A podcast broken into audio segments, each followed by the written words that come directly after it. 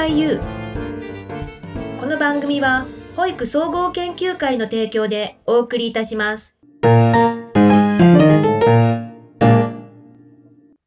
それでは皆さん、こんにちは。えー保育アンバサダーの坂崎です。今日は、えー茨城県坂泉市からですね、菊池義之先生に、えー出演していただいております。えー菊池先生ごめんなさい。えー現在の役職をお知らせください。はい、えー皆さん、こんにちは。えーっと、茨城県、えー堺泉保育園で、社会福祉法人育和会理事長を務めております。保育園では、現在、えー副園長という肩書きをいただいて、えーお仕事をさせていただいております。以上です。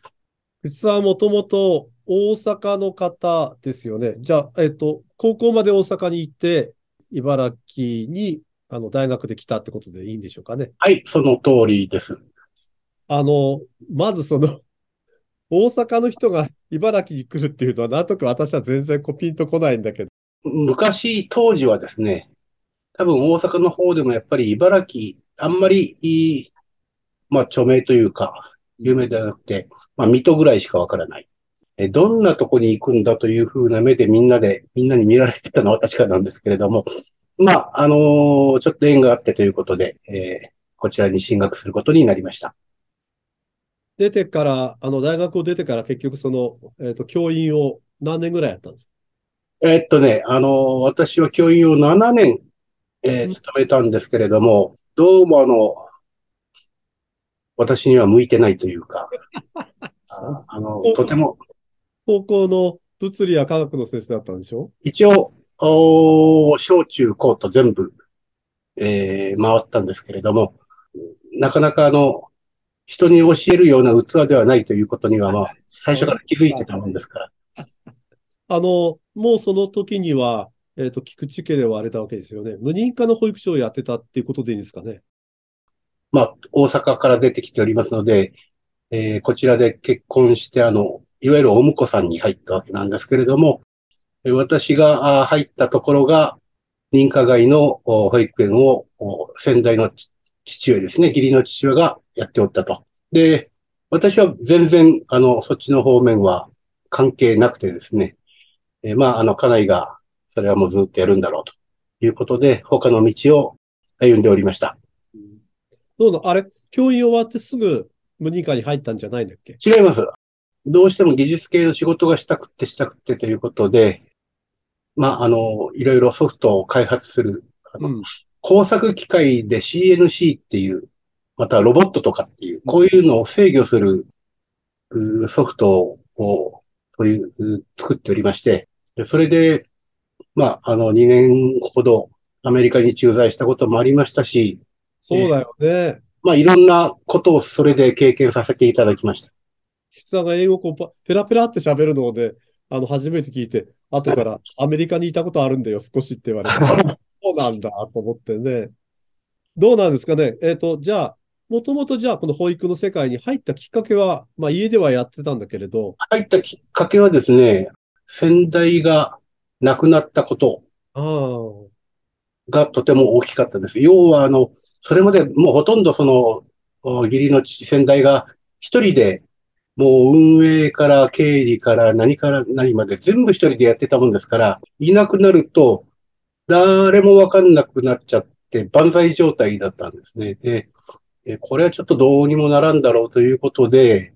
じゃあ私がなんとかっていう、できるかどうかも自分でもわかんなかったんですが、まあ、あの、経営の面からなんとかやってみようということで、この世界に入りまして、で、しばらくは何年かは無認可のまんまでやっておりました。やっぱり、あの、認可を取ろうっていうなんかきっかけはあったんでしょ？これはね、あのー確かに認可外で子供の数がいればうん。十分やっていけますし、あの、うちもあの、認可外でも県の、あの、一応認可外の監査みたいなものを受けてて、えー結構あの、おそういう最低基準みたいなものも十分守れてた状態だったので、財政的にも問題なかったんですけども、やっぱりあの、おじわりじわりとね、やはり子供の数がやっぱり減っていくという将来的なものもありましたし、それだったら、あの、認可をいただいてですね、えーちゃんとあの、公の、しっかりしたバックアップのもとで、あの、地域の保育に貢献したいということで、えー一年発起で社会福祉法人を設立したというふうなことです。認可を取ったらそこで東ヶ崎にやってしまったってことだね。あの、本当にあの、茨城で、右も左もやっぱりその認可の世界、保育の世界分かりませんから、あの、まだ当時若かったんですけれども、そういうあの、青年部の集まりで行ったところにですね、茨城の大先輩である東ヶ崎先生と出会いまして、でそれで、えーまあこういう研究会があるんだよっていうことでね、お声をかけていただいたのが、保育総合研究会で、ちょうどあれだったろうからね、あの、東ヶ崎も、いわゆるその青年、本当の本体の青年部を辞めて、あの、舗装権を立ち上げて、菊池さん多分1年後ぐらいだよね、そうです。ね。はい。だから、もうあの、舗装権できたばっかりに 無理やり引っ張られたって感じなんだね、多分。そうですね。あの、ともかくまあ、私も菊池さんもそうなんだけど、楽しい舗装権だからね。そうですね。やっぱり、いい誘っていただいて入ったのが良かったっていうことと、樺沢前会長をはじめ、えー、現坂崎会長、本当にこうユニークで優秀な人間を目の当たりにしてですね、えー、これ保育の世界面白いなと。えー、まあ、あの、その分、えー行政、それから、まあ、保育内容等についても、先ほどのバカ話をしながらでもですね、あの、本当に、えー自分の園に、あの、有、有益な情報を持ち帰ることができて、本当に助かったという思いでいっぱいでございます。さあ、その若い自分、まあ、あの、こうやって無認可から始めたけれど、今、まあ、息子さんとうとう今年園長になったけれど、どうですかね？随分やっぱり変わったなって感じはありますかね？そうですね。あの、まあ、措置の時代でしたから、あそれが、まあ、あの、まず最初のあの、おあの認定こども園、え保育所型みたいなね、えー形で、えーやってみて、で、やっぱり無認可の経験があったので、その、一号の子供を預かるっていうことに何の抵抗もなかったんですね。はい。あ私もないですね。あの、よくあの、聞く話が、こう、保育なんだから、うん。やっぱり2号、3号というふうなことをおっしゃる方もいるんだけど、私その気持ちがよくわからなくて、同じ子供じゃねえかと。あの、まあ、いよいよね、こう、就労に関係なくみんな入れるなんていう時代になったから、全然、私もそこはないんだけれど。あの、どうなんですかね？今、今、こうやってみて、保育でこう、今一番気になってるのは何なんですか？一番気になってるのは、やはりあの、お子供にかける財政的なものを、まあ、あの、ひいては、あの、当然そこに職員のお待遇であったり、そういう人件費であったりっていうふうにもかかってくるんですけれども、やはり、あの、この子供に日本はお金をかけなさすぎると、私たちあの、お坂崎先生ともご一緒に、もう随分前からヨーロッパ、いろんなところ何回もえーヨーロッパも行ったし、いアメリカも行きましたよね。で、どこの国見てもやっぱり子供にかけているお金、そうそうそう。えーがやっぱり全然違うと。まあ当然そこにいる人間にかけるお金も違ってくるし、やっぱり子供を育てれば国は育つんだっていうことを、なんで国のお偉い方々はもっとシビアに気がつかないのかっていうのが、なんかね、アメリカなんかもっとひどいんじゃないかと思って、やっぱりでも見るとアメリカでも子供にやっぱり一生懸命だもんね。そうですね。あの、まあ、あの、ロックフェラーみたいなああいうところもありますけれども、あの、やはり、実は私もあの、アメリカに行ってた時、園長のせがれが、向こうのプレスクール、うん小学校の一個前のところに入っておりまして、えー本当に手厚かったです。スピーチセラピストみたいなね、そういう専門の人をつけてくれて、マンツーマンで、うん。えー指導してくれましたし、子供が、あの、ある日、絵を持ってきてね、うん。私の似顔絵なんだそうなんですけども、そこにダッドって書いてあるんですよ。いやー、たまげました。すごいな、やっぱりアメリカって。そんな風にね、あのー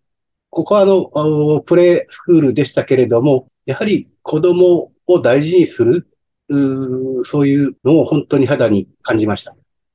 実際にこういうふうに、まあ、菊池さん、この長い間、結局、まあ、この保育の世界に入ってしまったわけだけれども、どう、どうなんですかね？あの、もう一度戻ったら、また違う仕事するのがね。初めから、私は菊池さんは、あの、意外にこの仕事が合ってると思ってるんだけどね。あのー、私は坂崎先生みたいに、あの、保育内容に関するスキルっていうか、そもそも本当に、あのー、さっきも言ったように教育者にも向いてない私ですから、えー、どっちかというと、運営ということをしたいんですね。そこで、えーえー、やっていただいている、働いてくださる先生方や、えー、そこにいる子供たちを、えー、一生懸命、えー、バックアップして面倒を見ていくと、うん、こういう仕事が保育の仕事でもとても好きなんだなと自分は感じます。そうなんですかね。あの、息子さん園長になって、あの、私たちのような本当に田舎ではないけれども、これから難しくなることもいっぱいあると思うんだけれど、こう、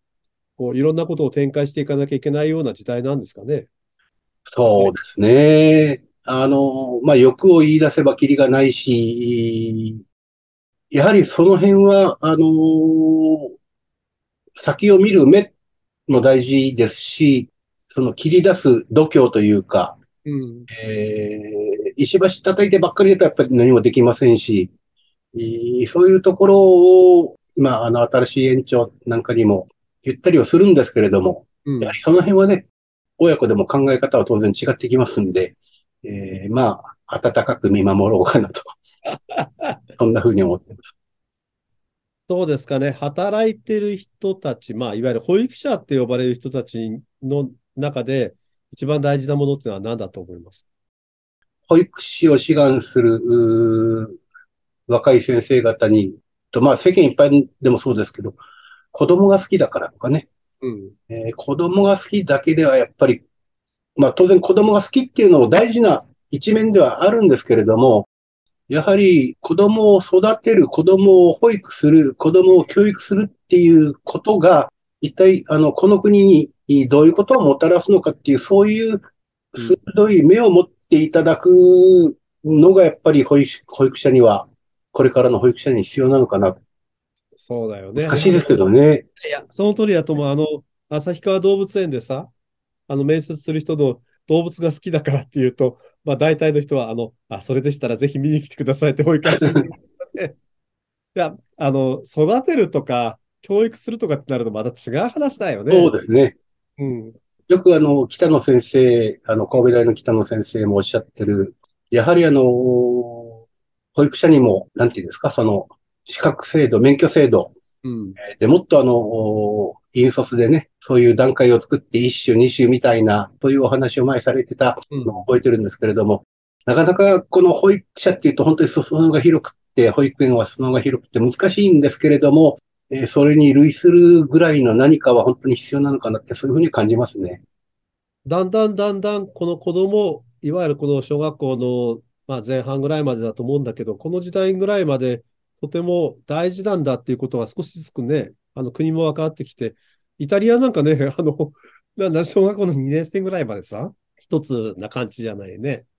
だから、もう少しこう、保育内容っていうか、教育内容ももう少し手厚くて、今、まあ、架け橋がこう進んでるわけだけれど、本当はどうなんだろうね。もっと私たちの世界に近づいた方がいいんじゃないかと思うよね。結局、その、私たちの時は何か勉強したいとか、何か習いたいっていうやっぱり強い気持ちがどっかにあって、うんなんか、まあ無理やり勉強させられたんだけれど、なんとなくそういうことがあったんだけど、なんか初めから勉強みんな嫌いっていうのも困るよね。そうですね。多分、何でもエキスパートになっていく方っていうのは、うん、坂崎会長はじめ、そういうところをしっかり持ってて、それを突き進んでらっしゃるので、えー、どんどんどんどんいろんなことができるんだと思います。あの、特にそ、まあ、そこまでいかなくてもね、あの、現場の保育士の先生たちも、あの、何か自分のやってることの中で、一つ、ただ子供を預かるとかね、そういう目線じゃなくて、そこにいろんな意味合いをぜひ見つけて、それが好きになってくれればいいなと。そんなふうに思いますね。最後にまた保育会の話は聞くんですけど、どうなんですかね？あの、私のイメージはもうタイガース大ファンっていう まあイメージが強いんだけれど、はいはい。もうそれだけが強強いんだけれど、あの、若い時にこの趣味とか特技とかなんかこう没頭したものってあるんですか？いやいや、趣味、まあ、あの、野球はですね、これは、あのー私の父親が、もう大の阪神ファンだったことを、もう先祖代々阪神ファンというふうな、そういう DNA だっただけでして、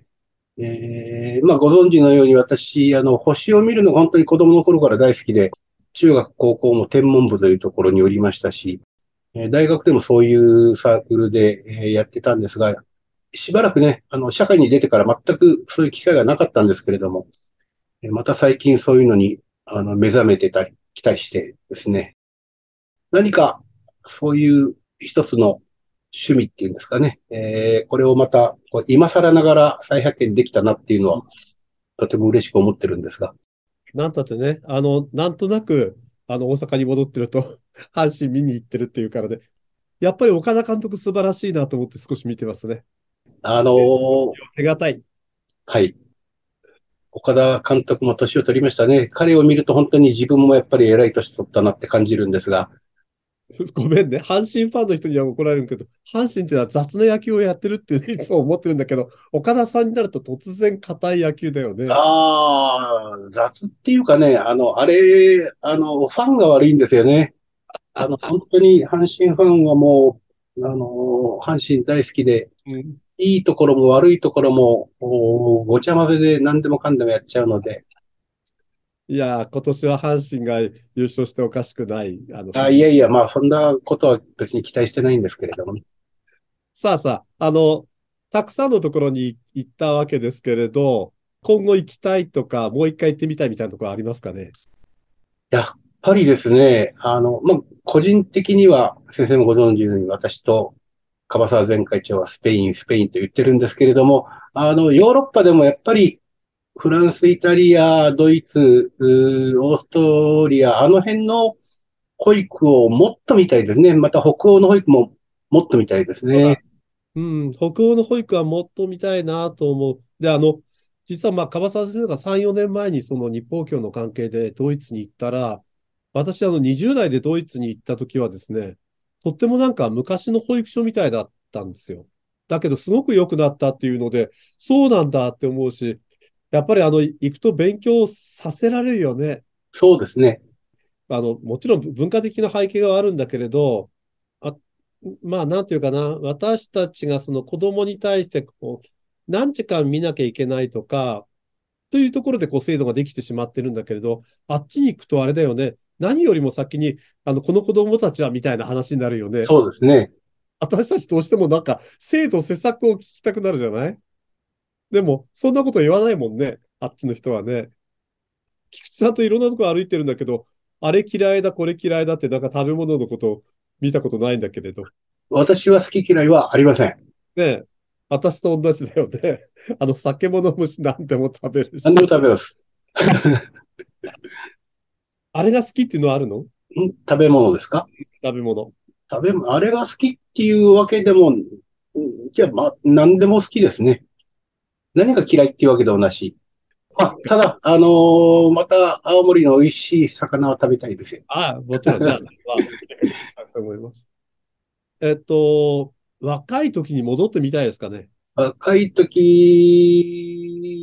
はね、あんまりいい思い出はないんですけれども、そうなの？もう結構もう無茶をしたというか、あのー本当に楽しかったのは、あの、保育の世界に入ってからかもしれないです。うーん。教師っていうのも難しいからね。今見てても難しいからね。そうですね。あの、まあ、昔と今はまた違うんですけれども、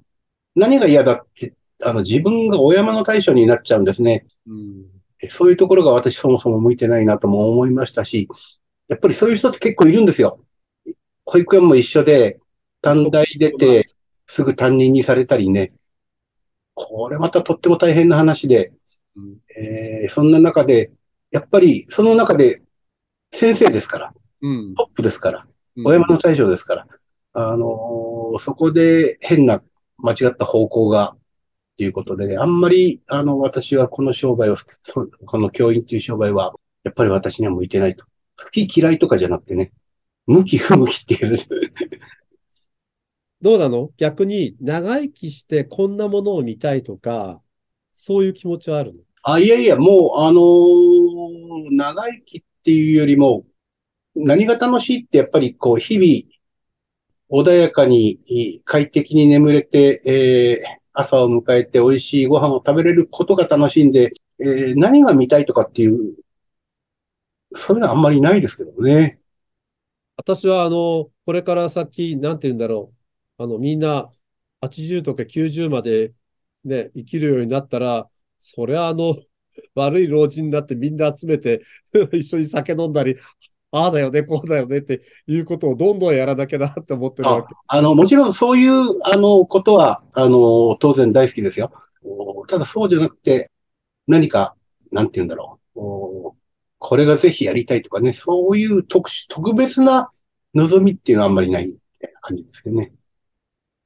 ものとか学校とか団体とかいっぱいあると思うんだけれど、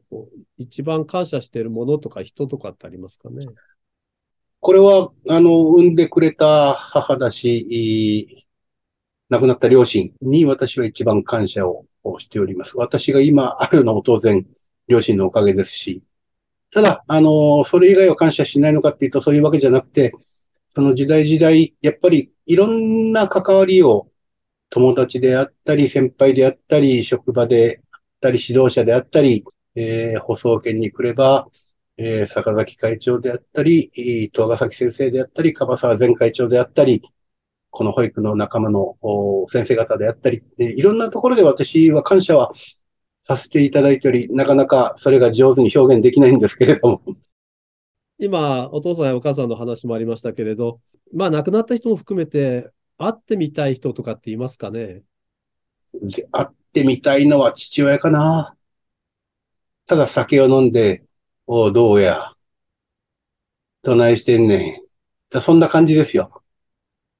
そ、それで、それでいいんです。うーん、こんなんや、ああや、こうや、みたいなね。細かいことは何も言わない。そんな感じで父親と話してみたいです。一番大切にしてるものって何でしょうかね。大切にしてるものですか？大切にしてるものは、なんだろう。誠実であれということですかね。そのものの人だけどね。岸さんってね。う上っ面だけじゃなくてね、本当に誠実に感謝をしたり、教えをこうたり、そういうことをするのが、あの、自分には必要だし、まだまだもう足りないところだらけなんで、えそんなふうに思うんですけれども。岸さんごめん。えー、全くまあ、個人的なことなんだけれど、舗装権ってどうなっていけばいいんだろうね？ほそうですね。坂崎会長も多分お考えにはなってると思うんですけれども、なかなか、あの、我々がやってきたようなものがまた、あの、将来も続くのはやっぱりちょっと難しいのかなっていう気はします。要するに人が変わればやり方も変わるんでしょうけれども、それでもやっぱり、あの、保育の制度や保育のノウハウに対して、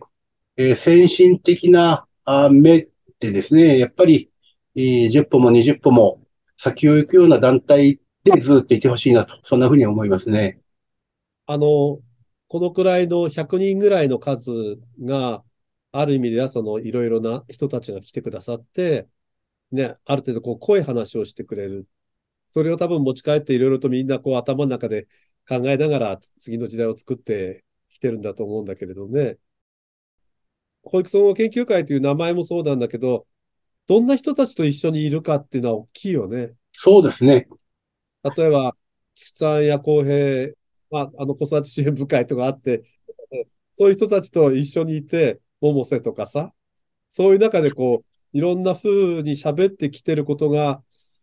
あの、そんなに遠くなく今、今来てるよね。あの、時代はそ、あの、そっちの時代だったけれど、みんなでああしたらいいんじゃないか、こうしたらいいんじゃないかっていうふうに、やっぱり社会とともにやっぱり保育園ってあるから、あの、少しずつやっぱりこう自分たちがどう生きていくかっていうことをこう示唆されてるんだなっていうふうに思っているので、若い人たちもね、そういう、あの、会になっていけばいいよね。そうですね。多分、あの、そういうのを目指してくれてるとは思うんです。楽しみだね。さあさあ、ごめん、補送系の話をしてもわからない人たちはたくさんいる。そうですね。あの、えっ、と、保育会っていうか、今後の保育はこうであってほしいっていうことを一番最後に少しお話をしてほしいんですけど。はい。今後の保育はそうですね。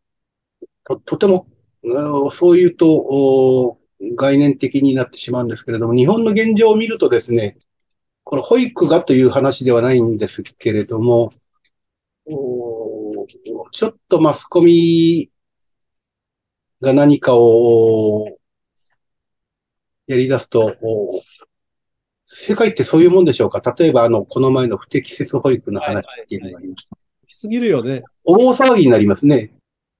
それをまた重箱の隅をつつくように、マスコミがついたりする。えー子供を育てるっていうことが、そういうことに対して、そんなにさ、まあ当然、不適切保育はいけませんよ。えーそれを認めるわけでも何でもなくて、そんなものは、あの、認めなくても、あの、言わなくても分かってることで、そうじゃない、その、子供を育てていく、うん国の姿勢っていうんですかね、その、社会の関わりがまだまだあの日本ではあの本当に保育園ただ預かってくれればいいやみたいな方もたくさんいらっしゃるでしょうし、そうじゃなくて子供たちをただ預けるんじゃなくて、共に家庭と一緒に保育園は子供たちを育てて保育して教育していきますし、そういう姿勢をぜひあの日本の若い方にもこれから父親、母親になる方にも持っていただいて、そういう中でね、我々はもっと専門性を磨いていくでしょうし、そういうふうな保育会ができれば、日本もまだまだ捨てたもんじゃないんじゃないかというふうになるんじゃないかとは思うんですが、いやいや、あの、本当にね、あの、家庭や地域と保育園が両輪だって言い続けないと、ただただ預かるとか、あの、時間みたいな話だけになるじゃないですかね。だから、親も育つみたいなことって、あの、なんかな、あの、契約とか、その、権、権利みたいな話だけに進んでいくと、一方で多分イコール多分その不適切な社会みたいな保育とか、全部言ってしまって、これだからこうだみたいなことになるんだけれど、本当は、その子供を見て、あの、園と家庭が一緒に育てるっていう、あの、同じ方向性に立てばさ、ど、どっちもあんなことは起きないんじゃないかと思うけどね。そうですね。だからその通りだと思います。やっぱりもう少しみ、あ私たちも言わなきゃいけないんだと思うし、どうなんだろうね。だから、学校への過度の期待とかね。そういうこともやっぱりなんか変な歪みを起こしてるんじゃないかなっては思いますね。どっちにしても、また菊池さんとは今年はですね、多分年に10回ぐらい多分一緒にお酒を飲むそうですね。よろしくお願いしはい。ます。いっぱいまた勉強させてください。今日は、えー茨城県境泉から菊池義之先生に出ていただきました。